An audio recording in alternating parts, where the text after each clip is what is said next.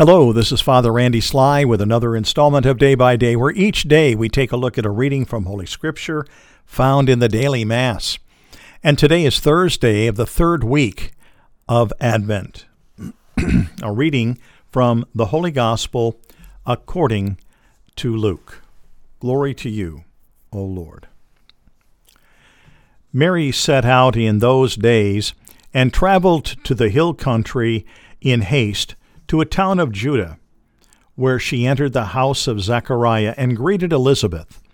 When Elizabeth heard Mary's greeting, the infant leaped in her womb. And Elizabeth, filled with the Holy Spirit, cried out in a loud voice and said, Most blessed are you among women, and blessed is the fruit of your womb. And how does this happen to me, that the mother of my Lord should come to me? For at the moment the sound of your greeting reached my ears, the infant in my womb leaped for joy.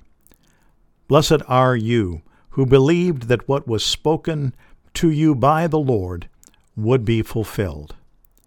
The Gospel of the Lord. Praise to you, Lord Jesus Christ.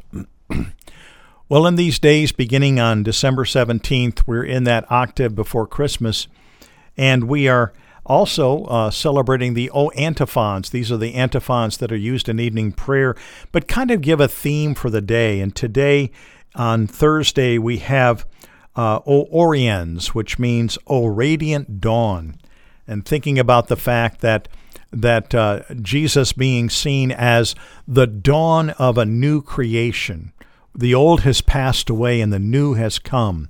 And how beautiful it is for us to reflect upon that. And today, for our reading, again, we're reflecting upon those things which happened uh, before the time of uh, the Nativity. And we had yesterday, of course, the Annunciation, where Mary received word from the Archangel Gabriel about her, the, her upcoming uh, pregnancy and uh, future birth of a child, a son, who would be the Savior of the world.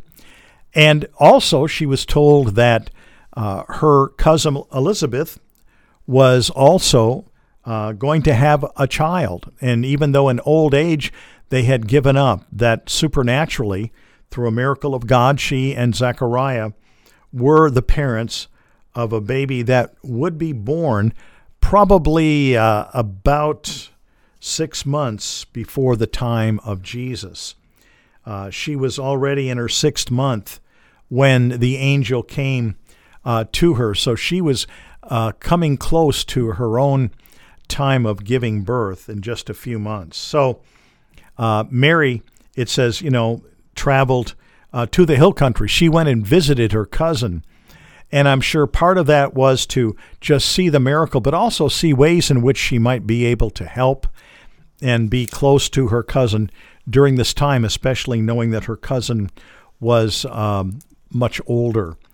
And so, uh, an, an interesting encounter, though, when Mary arrives. And when she enters the house, Elizabeth hears Mary's greeting. And at that moment, the child within her womb, John the Baptist, leaps in the womb. And at that moment, as, as John leaps, then Elizabeth is filled with the Holy Spirit and begins to prophesy. So we have an, an, amazing spiritual outpouring, a kind of a revival taking place right there in Zechariah's home, as Elizabeth begins by the begins by the power of the Holy Spirit to prophesy over her cousin. And again, when she says, Most blessed are you among women, and blessed is the fruit of your womb, uh, these are words that we repeat every time we say the Hail Mary, every time we offer the rosary uh, these words are spoken and uh, are, again, a part of the reflection as we journey through the life of Jesus.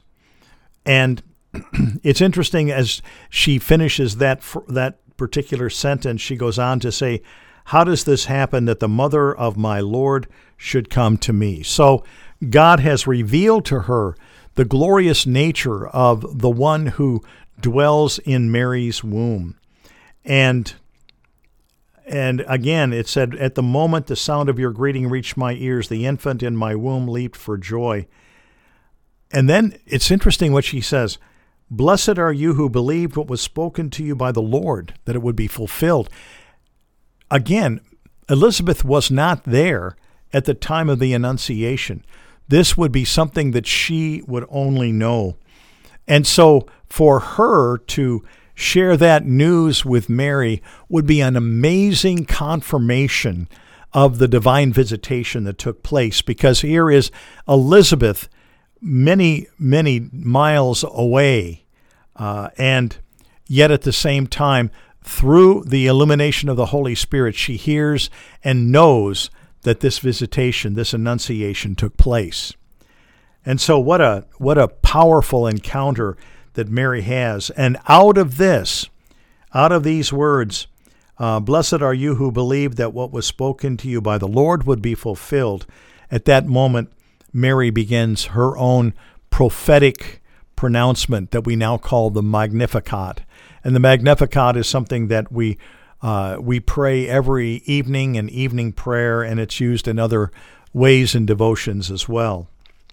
So we have this wonderful encounter between Mary and Elizabeth. And again, one of the things we see is that the stage is being set. John the Baptist is about ready to come into the world. And he will be just enough older, just enough ahead of Jesus that by the time Jesus is ready to fulfill his ministry, John the Baptist will already be established in his ministry as the precursor, the one who comes before the Messiah. so, this is, a, again, a powerful reflection for us as we anticipate the Christmas that is about to come. And one of the things that's unique about this Christmas, here we are, we're in Advent 3, the third week of Advent. We're already uh, celebrating the O antiphons. We're already in that octave because basically the fourth week of Advent is only one day long and not even quite a whole day because uh, Advent 4 is the Sunday of Christmas Eve. And it's the one time where uh, we have the shortest Advent possible. Lasts three weeks and one day. Because on the fourth Sunday of Advent, in the evening, the vigil is the Mass of uh, Christmas. And again, it's it's a powerful time. So we're in the countdown. We're in those stages of waiting for the coming and of the Christ child that we might celebrate again 2000 and some years later what was brought forth in our world two millennia ago. So may Almighty God bless you, the Father, the Son, and the Holy Spirit. Amen.